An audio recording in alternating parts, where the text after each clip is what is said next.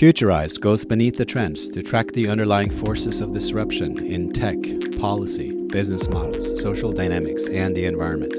I'm your host, Trond Arne Undheim, futurist and author. In episode 82 of the podcast, the topic is The Future of Grid Energy Innovation. Our guest is Jon Wellinghoff, CEO of Grid Policy and former chairman of the Federal Energy Regulatory Commission, or FERC. Now, a quick word from one of our partners. Cleantech.org is a leading virtual research institute and incubator to the cleantech sector with an online membership base of over 45,000. Subscribe to the site to learn more about cleantech and meet scientists and entrepreneurs to commercialize your ideas. Contact info at cleantech.org. That's cleantech.org. In this conversation, we talk about the transdisciplinary ma- mindset needed to understand energy innovation, and we discuss the policy regulation impasse. We also talk about the downside of monopolistic utilities at the distribution, transmission, and generation levels. We discuss sustainable energy systems, distributed energy resource systems, and all the disruptive forces, particularly the policy barriers and opportunities. We cover the regulatory tools available in the US and abroad. We discuss the Texas case of free utility competition. We discuss exciting startups in the space, uh, including SmartWires and Whisker Labs, and the impact of innovation on the policy mix and outcome. Lastly, we discuss the next decade. Jon, how are you today? I'm doing well, Trond. How are you? I'm doing great. I'm doing great. So I thought we would chat a little bit about the future of of, of grid uh, and grids, and that's a super exciting uh, question that I know you have been uh, looking into for a for a good while. You know, being an expert and a thought leader on energy policy, uh, Jon, and having served as uh, the chairman of the Federal Energy Regulatory Commission, um, and done a bunch of other things, including uh, I know you have a JD and uh, right. but you are a, a mathematician of, of, of, background so we'll, we'll get into a little bit how that relates to energy policy give me a sense of how this uh, you know how did you travel from mathematics all the way into you know deep policy making in into grids and and, and then eventually what are you doing now yeah, it was a long journey. Uh, yeah, I, I, did start out in mathematics. Actually, I, actually I started as a physics major initially, and um, ended up taking all the physics courses that an engineering um, major needs to take. So I have all that that physics and engineering background, which is very helpful for what I do now. But uh, I kind of got tired of working in the lab, to tell you the truth, and I switched my major to math, which which always in- interested me, and all, and also obviously has, you know, a deep relationship to physics and and engineering. Um, but but mathematics um, is one of those kind of difficult things to actually make a living at. So, you know, I started out teaching mathematics, and and soon discovered that teaching is one of the hardest jobs in the world, and and and sometimes uh, not as rewarding as it should be. Although you should be rewarded by by the growth you see in your students, and I was rewarded in that, but but um, decided to move on to to the law because I, I felt that um, there was a connection between mathematics and the law in the sense that uh, you're really trying to uh, make logical arguments and you're trying to advance positions, but those positions can only be advanced if you have a foundation upon which to advance them, the evidence and the support to do so. And, and all that really has um, a mathematical uh, underpinning to it. So so went from there um, uh, a, a, teaching math to actually being um, an attorney and and, um, and and again gravitated as an attorney into the technical area and the most technical area uh, probably one of the most technical areas you can get into uh, in the law is is energy law and so that's really um, is how I started out is having that really love for technology and mathematics, but combining that with my uh, legal and policy interests, and uh, and it kind of kind of went off from there. Started out with the State Public Utilities Commission in Nevada uh, back much longer than I want to admit. Back in the in the um, early mid '70s, which was um, just on the tail of the Arab oil embargo. And um, as a result, was a period of time in utility energy law where we were doing in the 18 months that I was with the State Public Utilities Commission in Nevada, we did more utility rate cases than they had done in the previous 10 years because that's how fast prices were changing, costs and expenses were changing for utilities, that uh, it was a very compressed period that uh, we saw this very um, significant change. And as a result, I got an unbelievable amount of experience in that very short period of time. So, Jon, we are talking here about kind of the future of grid policy and of innovating in the energy space more generally in this time of, of energy transition.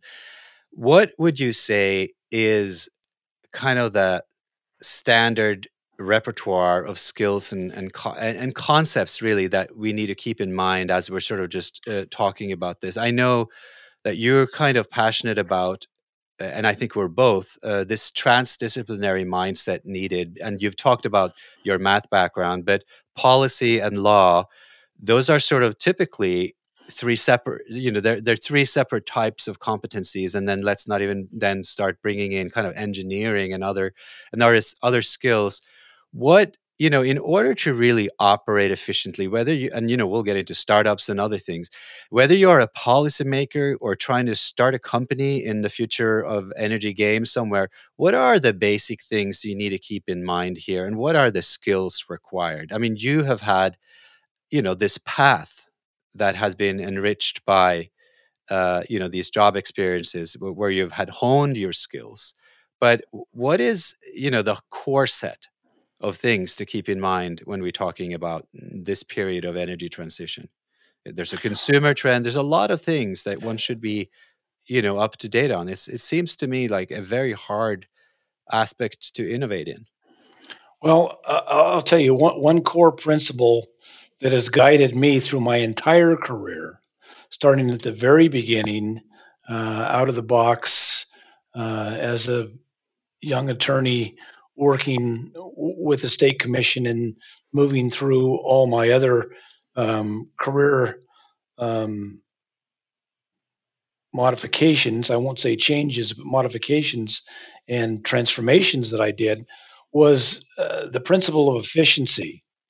Uh, both efficiency physically from a physics perspective how can you um, make the system more efficient uh, engineering wise but also from a policy and legal perspective, how can you make that system operate more efficiently? If you can, if you can reduce the overall um, complexity of the system, you can make the system operate in a much more efficient way.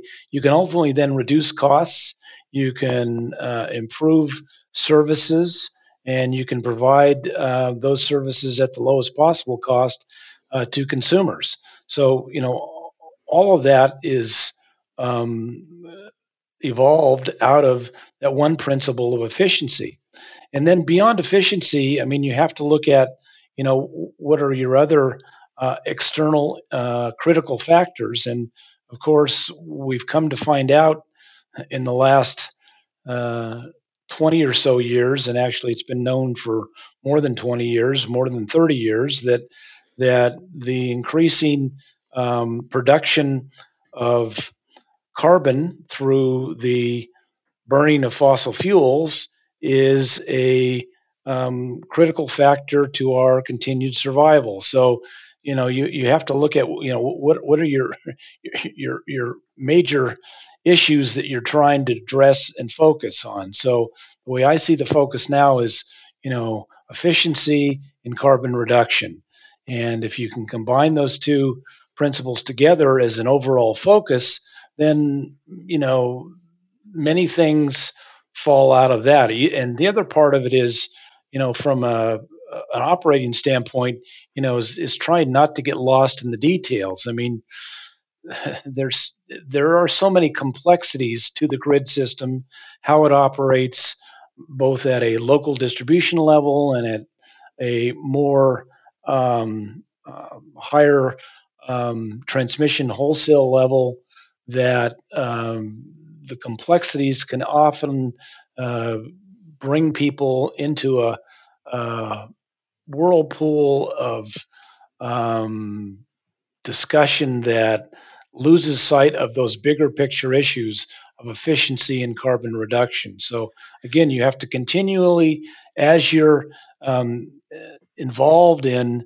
these policy and um, uh, legal debates, remember what your overall objectives are and pull yourself back constantly to those objectives to recheck your focus and your direction to sure, ensure that your focus and direction is moving in the direction that you intend to and that you're not getting sidetracked into some uh, you know parochial or internecine um, debate or battle that's going to just distract you from your overall uh, goals. So, Jon, we are going to get into some of the nitty gritty, but you know, in terms of that, uh, you know, following the thrust that you're setting up now, I know you're very uh, passionate about distributed energy resources and and those systems. Let me ask a very basic question. It seems so obvious to kind of a somewhat of an outsider, although I guess I have studied this too much to really claim to be fully an outsider. But anyway, this whole idea of consumer based energy markets and then that the consumer should have some idea about what's going on or you know of, of the prices or what they're actually paying for or or even you know uh, what is so what is the origin of that argument and to what extent are we now beginning to actually see it happen and and what is it sort of what is the I think you, the the terminology is DER, distributed energy resource systems. Right. What what is that whole thing all about? Well, I think the origin of that argument really comes down to sort of individual freedom and individual choice. Um, certainly, there are the vast majority of consumers who care only about the fact that, uh, as as we often say, they can flip on the light switch and they don't care what's behind that light switch um, and what is operating in the background all the all the complexities that make that happen that actually provide them that's that service in their home or business of lighting uh, or any other electrical services being provided. Uh, but on the other hand, I think there is a fundamental desire on the part of consumers to have control and to have choice and to have um, freedom of choice.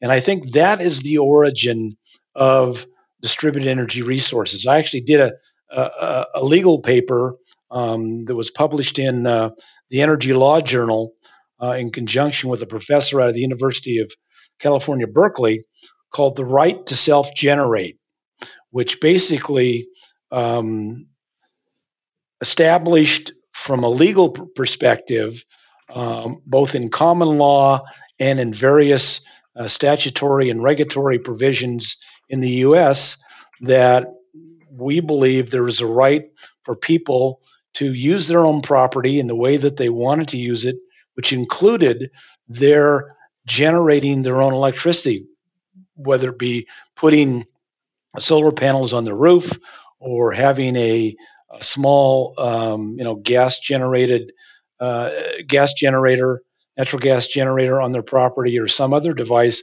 as long as they uh, complied with all the um, state and local health and safety requirements, you know, and all those other and you know requirements with respect to you know noise abatement, et cetera, uh, for you know uh, generators. Uh, but beyond that, we believe that people had that right to to to actually do that. And, I'm and shocked that you had to make that argument in well, America, but I've learned well, so much about America over the last decade that it's incredible. But but you had to write that paper, did you? Because it yes, wasn't yes. obvious. No, it wasn't obvious. I mean, it, and, and we went through it. I mean, it seemed like there was a basic right in common law to use your own property, but but there are, um, you know, jurisdictions in this country where uh, monopoly distribution retail uh, electric providers would maintain that they have a complete right to tell you whether or not you can uh, generate electricity. And it and it and it was it evolved out of a lot of work I did on on solar net metering for uh, rooftop solar.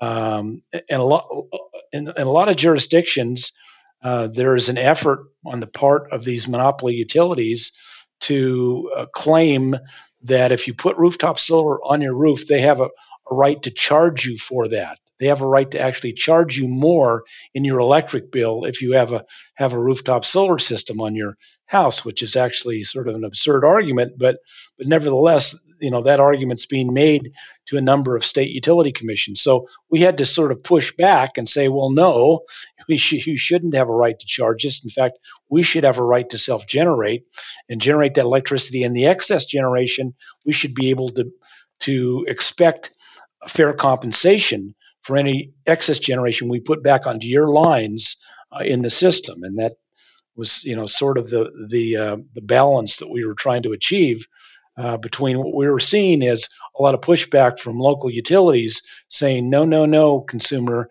uh, let us do it. We know how to do it better. We don't want you to you know uh, worry your your pretty little head about this uh, we we want to be your complete provider of energy services, and you shouldn't have anything to worry about. A lot of people don't want to worry about it, and that's fine. And they should have the right also, from a choice standpoint, to go out and choose who provides them electric services. Uh, but uh, that doesn't mean it should be dictated to them and it shouldn't be required of them to take services from any particular entity that they as consumers should be able to make those choices and that's i think where where this whole idea of these distributed resources derives from from that fund, that's, fundamental that's clear. right. Yeah i get it. That's clear. So i wanted to now look at sort of where we are from this perspective of and we have started talking about these disruptive forces and the shocking thing i guess uh, well not so shocking to you for sure is that you know he, this is an area where private industry has been uh, you know, obviously, some of the energy markets are deregulated, but the, but the players have operated so long in their respective fields that they have taken on almost like a, a government or paternalistic role. You know, these utilities, some of them. But if we think about these other disruptive forces here, so you know, technology being one of them, uh, the policy and regulatory domain being another, which you know you are uh, very steeped in. Uh, but then new business models coming from obviously also big bigger energy companies and and IT companies and and certainly also startups from various angles. And then lastly kind of social dynamics which is this consumer angle. So it's almost a perfect area of complexity right? Energy just plays with all these four and, and then there's a fifth factor that has become important to all of us right? Sustainability and energy you know and and uh, uh, the environment, which uh, you know obviously as a sub factor here in, in the field of energy. That's kind of why we bother really with with this field. If you were to look at any of those sort of four and five, four to five uh, factors right now, not even thinking about the future, what is the biggest barrier and what is the biggest opportunity in order to uh, make progress for energy innovation? Is it is is the technology the opportunity or is it sort of the barrier we're waiting for? Is it is it the regulatory uh, domain or is it the utilities holding back? Or is it people kind of not realizing what powers they actually have in common law or or, or even just not being interested enough to care uh, that they let this sort of go on? Well i think certainly technology is the opportunity and we've seen that um, demonstrate itself uh, over and over again. I mean, you can look at you know uh, sol- solar PV, solar photovoltaic cells, and you know the cost of uh, solar PV. You know, not that long ago, if you look back, you know, 15, 20 years ago, was was ten dollars a watt, uh, and you now can can buy uh, PV for you know 50 cents a watt. So you know the the prices come down, uh, the efficiency levels have gone up. You had, you know, solar panels that were at, you know, eight to ten percent efficiency. Uh, I just read about uh, some new uh, lower cost technologies that use both silicon and a and another uh, another lower cost material combined together that look like they can uh, put panels together at 30% efficiencies. So you know a tripling of efficiency, you know a you know multiple multiple thousand percent reduction in, in the price per per unit um, of output. Um, so technology, and again, and that's being replicated in batteries right now. Uh, and I'm reading about all kinds of potential um, exciting breakthroughs in lithium technology and in other uh, non-lithium technologies. So I think we're going to see batteries. So the whole area of technology is an, is a very um, significant and exciting promise uh, that's going to, I think, continue uh, on out into the future. Uh, the the barrier area, and that's why I think I've focused on it so much. The barrier area is policy. It is policy and the uh, institutional structures that we put in place, historical structures to deliver these services. The historical structure that we put in place to deliver electric service was in the 1930s. You know, there was ultimately an agreement um, to allow for monopoly franchises for utilities to have for profit corporations to have a monopoly to deliver a service, and that monopoly would be granted under the authority of state um, uh, state legal jurisdiction uh, to you know entities, single entities, to provide these services, and that was a, a, a construct that was um, served its time because we had a country where you needed to expand uh, the delivery of services rapidly over some uh, very wide ranging territory, especially in rural areas. Uh, and we needed to have um, uh, electric energy served to as many people as quickly as possible. So you needed to encourage investment, and you needed to provide people a uh, assured return on investment, uh, which those uh, monopoly companies were provided a relatively assured return on that investment. And as as a result, they did a good job in building out the electric system in this country. But that time is over, and um, we're now in a time of innovation, but we're also in a time of, of crisis and challenge, and that is decarbonization and um, improving the efficiency of the systems and lowering costs. And uh, those three objectives lowering cost, improving efficiency, and and then meeting our environmental and uh, and and global uh, climate goals uh, are not well served by a monopoly structure. So we need to change the policies uh, um, as rapidly as we can to a more competitive structure, to one that's more consumer oriented, the, the ones the one that's hopefully more more uh, distribution uh, oriented as well, uh, to distributed resources, and uh, in, in, doing so, um, accelerate uh, this change because we need to accelerate the change if we're going to meet our climate goals. We're going to get to startups in a second, but uh, one case that seems to to have done some things right, uh, surprisingly to many, is the state of Texas. Why is Texas a poster child for some type of flexibility which has allowed uh, you, you know a, certain type of innovation in the energy space? Explain the case of Texas for us. You, you must have just read my mug. exactly. exactly. Texas is a very unique place. I mean, they're very, you know, individualistic um, um, and independent, uh, freedom loving uh, state that, um, um, in fact, is not under the jurisdiction of the Federal Energy Regulatory Commission because they've never strongly interconnected their interstate transmission into the rest of the United States system. So, as such, their transmission is not considered interstate transmission, and as such, is not under the jurisdiction of the Federal Power Act and and the Federal Energy Regulatory Commission. Um, that must have it, frustrated you at some point when you were in well, charge well, of it. Well, there were some frustrations, but I, but I I, I actually uh, appreciate and uh, am somewhat jealous of Texas's model because Texas is almost you know like um, uh, and I, because they're sort of an island unto themselves, they can do things much more rapidly, uh, much more efficiently, um, and have a lot less um, controversy and um, and competing um, pushback when they when they want to do something. For example, you know Texas was very successful in developing their renewable resources.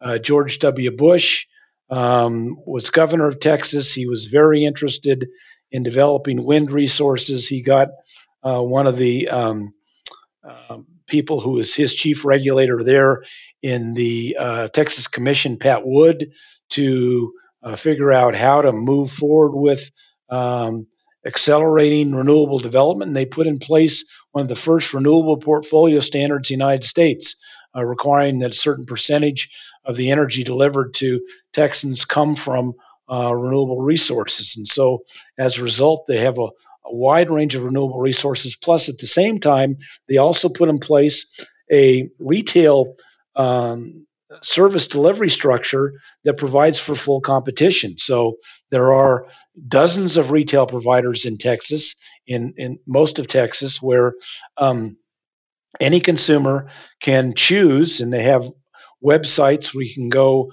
you know, uh, shop and and make uh, uh, comparison decisions between multiple providers that have you have pro- that pro- provide to you all kinds of different plans that you can choose among uh, to have your energy, electric energy, delivered to your home or business. Um, but on the renewable side, they also were able to develop and build out an infrastructure fairly rapidly. They put in place what was called CREZ, which was um, renewable energy zones. I'm not sure what I forget what the C stand for, but in any case, um, those zones were set forth in um, West Texas, and they developed corridors into the uh, mid and eastern part of Texas where the load centers are that then put together a competitive bidding process to bid for the development of transmission uh, a whole uh, transmission infrastructure that could deliver large amounts of uh, new wind development from West Texas into the load centers in central and eastern Texas. And so, uh, you know, Texas has one of the largest um, wind resources uh, in the world, uh, and they've been extremely successful in developing that and accelerating that development. And right now, get probably more of their, their electric energy from wind than, than most most places in, in the world and certainly the United States. Hmm.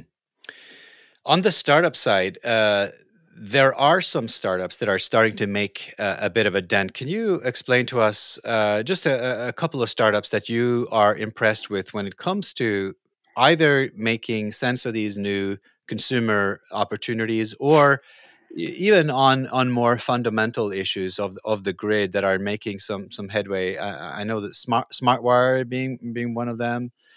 Give us a sense of what what you think makes a difference, because you know not every startup is going to transform the energy system or the grid, but there are some startups out there right now that are making a, a starting to make a dent. Which ones would you highlight?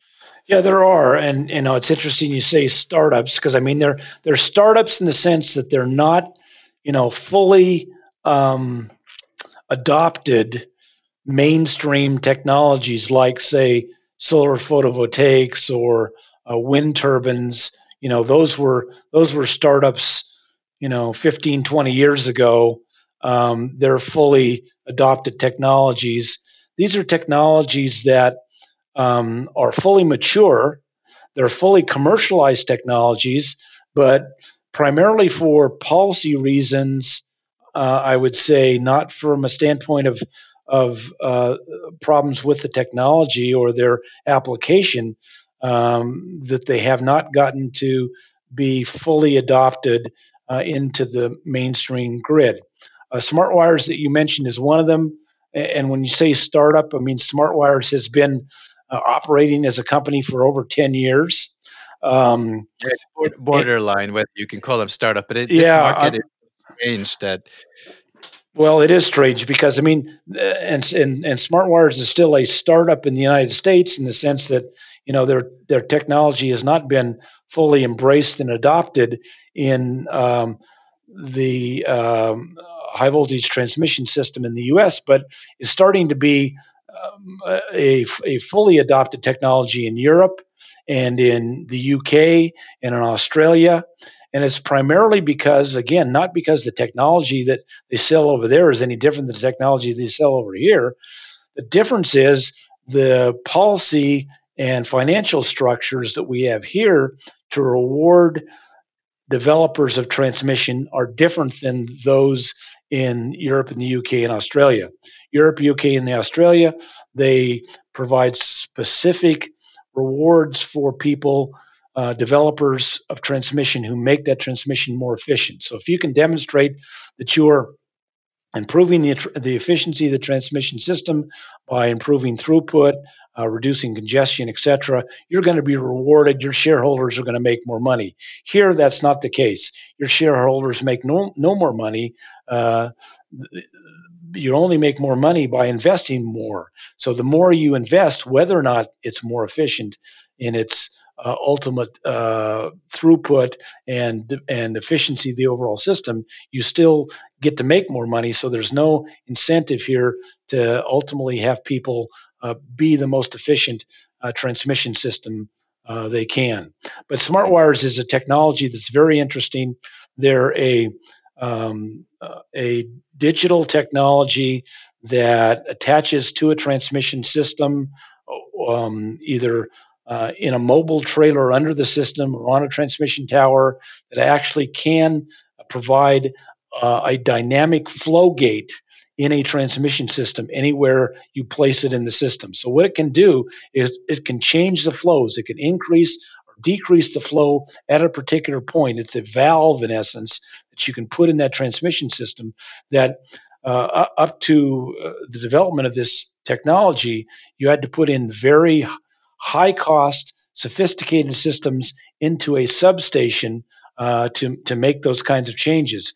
With this technology, it's much more low cost, like a tenth of the cost of what you would put into these large substation um, technologies, and you can put it anywhere along the transmission line. So it's very mobile, it's very flexible, uh, very dynamic, and it is also it is all also literally dynamic in that you can um, change it, uh, change the level of flow, uh, you know, on a minute to minute basis if you want to. So because of this, it allows you to um, put in more um, renewable energy into the system because you can imagine flows are changing all the time with variable wind uh, systems, uh, variable uh, solar systems, and as a result, if you can tune the flows uh, on the system to the variability of that renewable resource, you can make sure that more of that resource gets through uh, into the system and delivered to consumers at the end. So,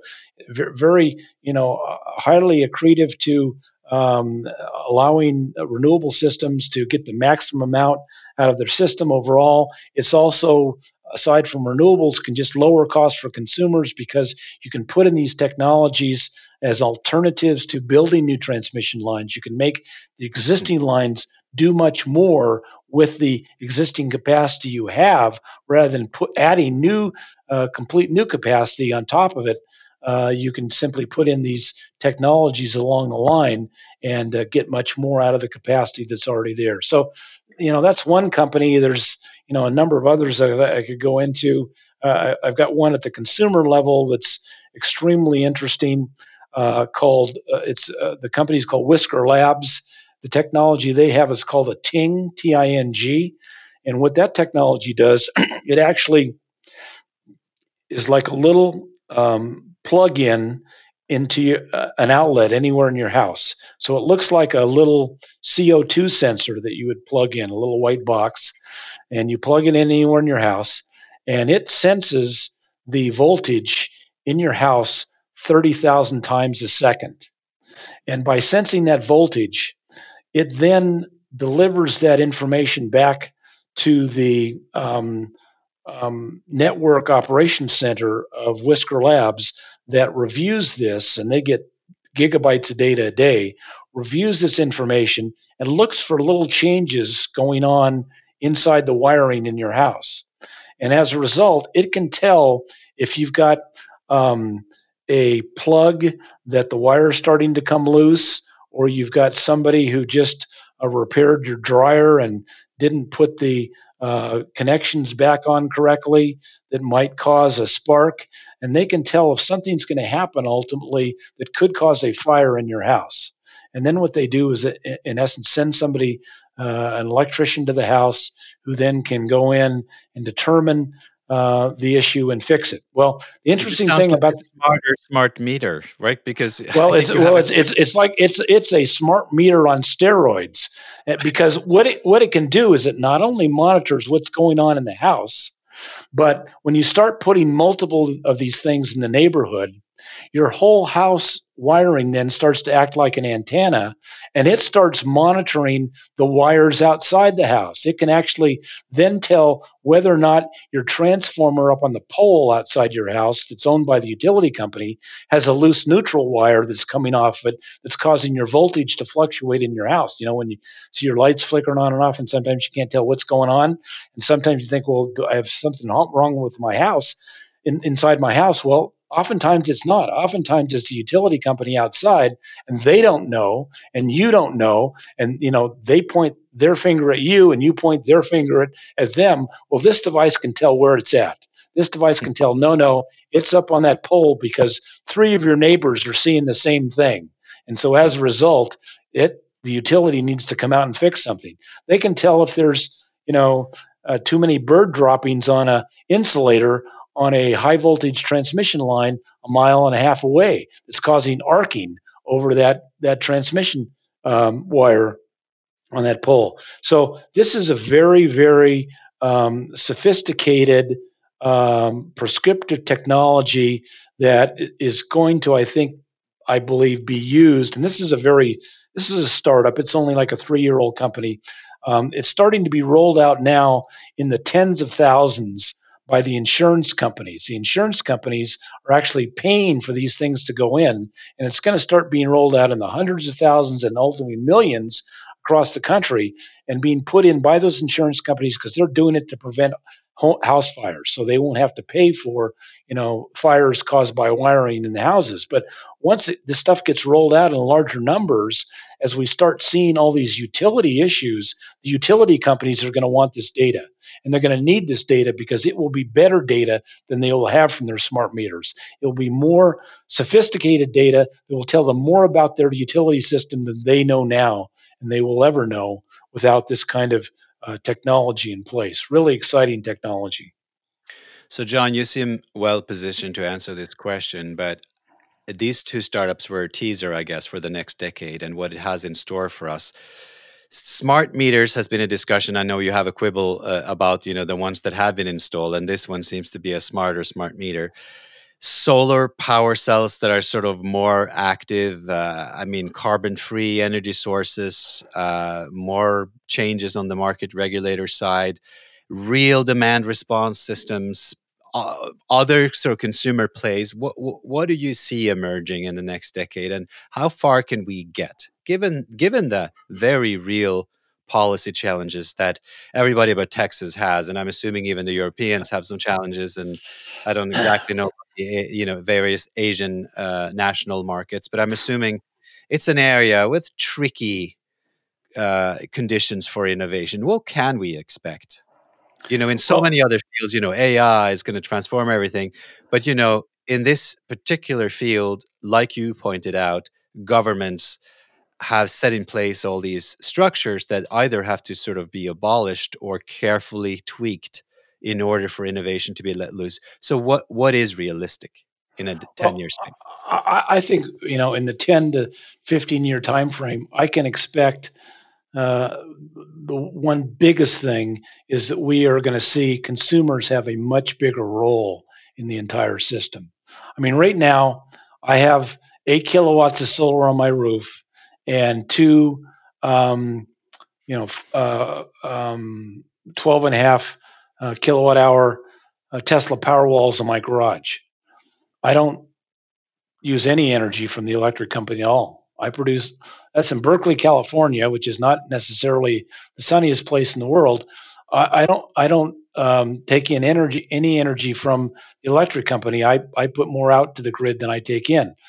Now, that was a very recent development based upon uh, reduction of costs, uh, reduction uh, and some some state subsidies and other things that supported it.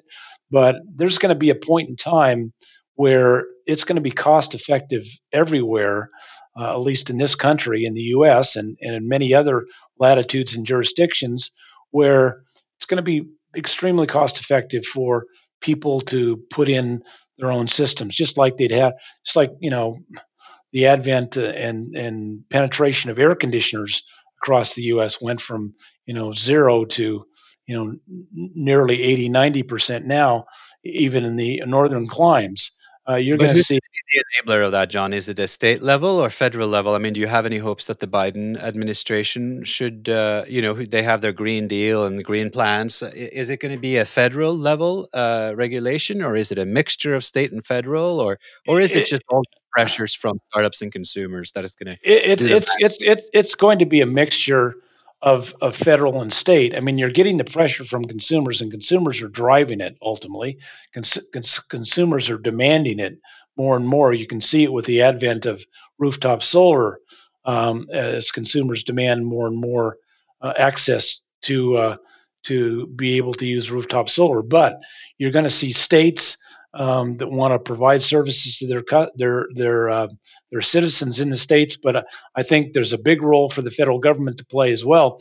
And one of the biggest roles for the federal government is to ensure that the wholesale grid, that is the grid, you know, outside of the local distribution areas, um, can be opened and have full access to consumers and to consumer resources. And uh, an order just came out of FERC, Order 2222, that basically stated that that should be and, and will be the case. So I was very encouraged by that order. I think it's one of the most significant orders that FERC has ever issued. And what it in essence says is that a consumer like myself with rooftop solar and storage has a right, again, talking about the right to self generate, has a right to access to that full that wholesale market, and FERC will help facilitate that access by consumers. So if you can facilitate that access, what that means to me is then I can utilize my resources in my my home or my business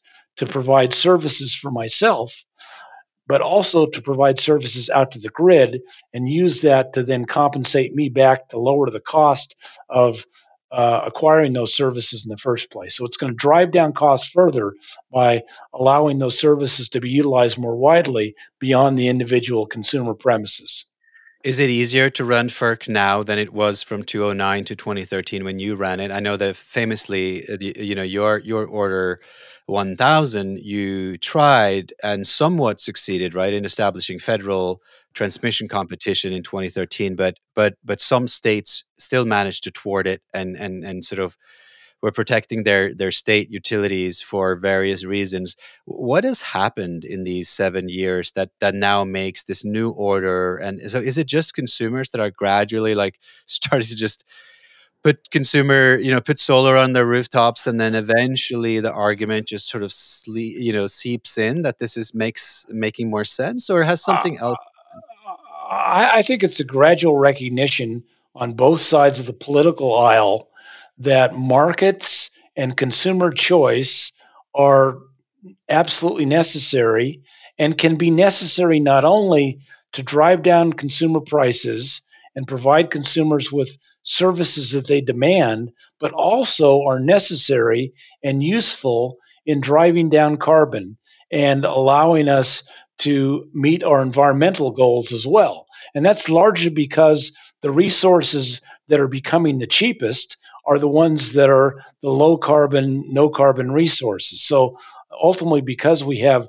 uh, wind and solar and, and local solar and also uh, distributed uh, storage as well, all those combined becoming cheaper and cheaper and cheaper, it's easier now for individual consumers to meet their economic goals as well as their environmental goals, and for us collectively to do that as well. So ideally, I would hope that it is becoming easier for FERC to start moving forward with this. Order 2222 came out of a, a, a chair who was appointed by the Trump administration, a Republican uh, who uh, uh used to uh, be a staffer to Mitch McConnell.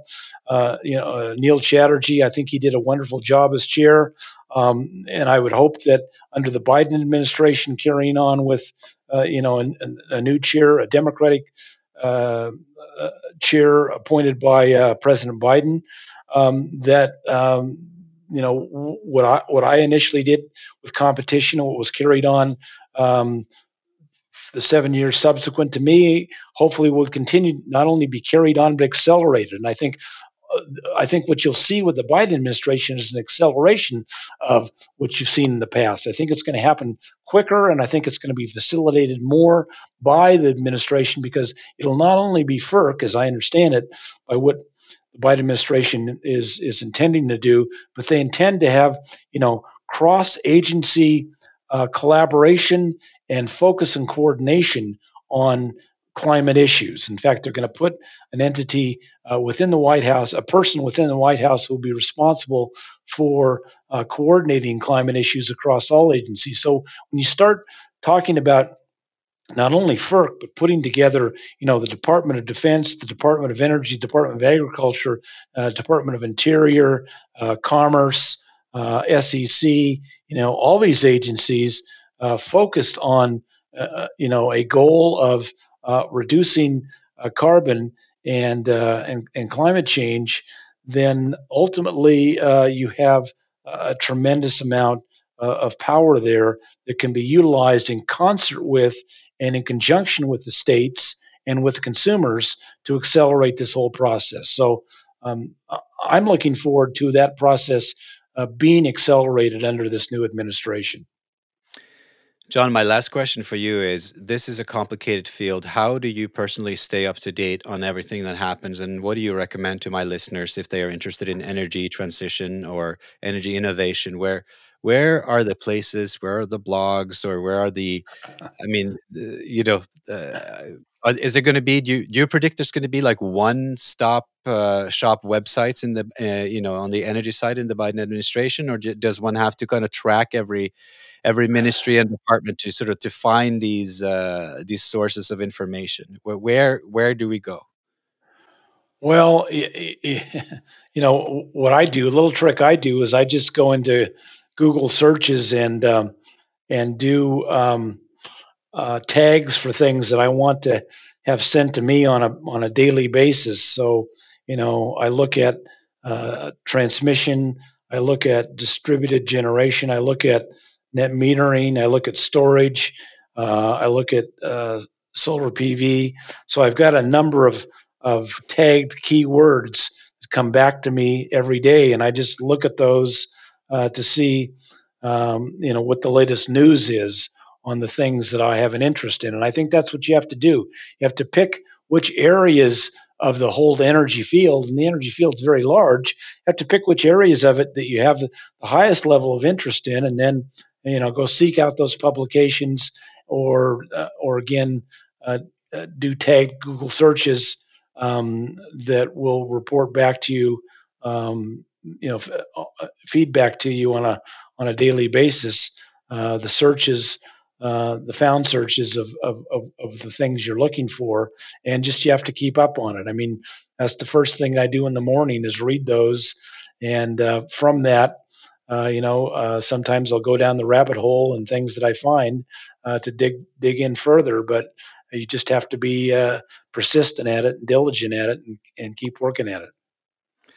Sounds good. It has been fascinating to learn, and you have this kind of span of experience that you know makes it sound almost uh, simple to understand but it was a, a journey for you. And one regret i have is i remember us in the prep we were talking about a, a very early experience you had, and I wanted to super briefly touch on that because I asked you something that there, uh, not everyone knows about you, and you told me you are an expert on the chemical uh, chemical ammonium perchlorate.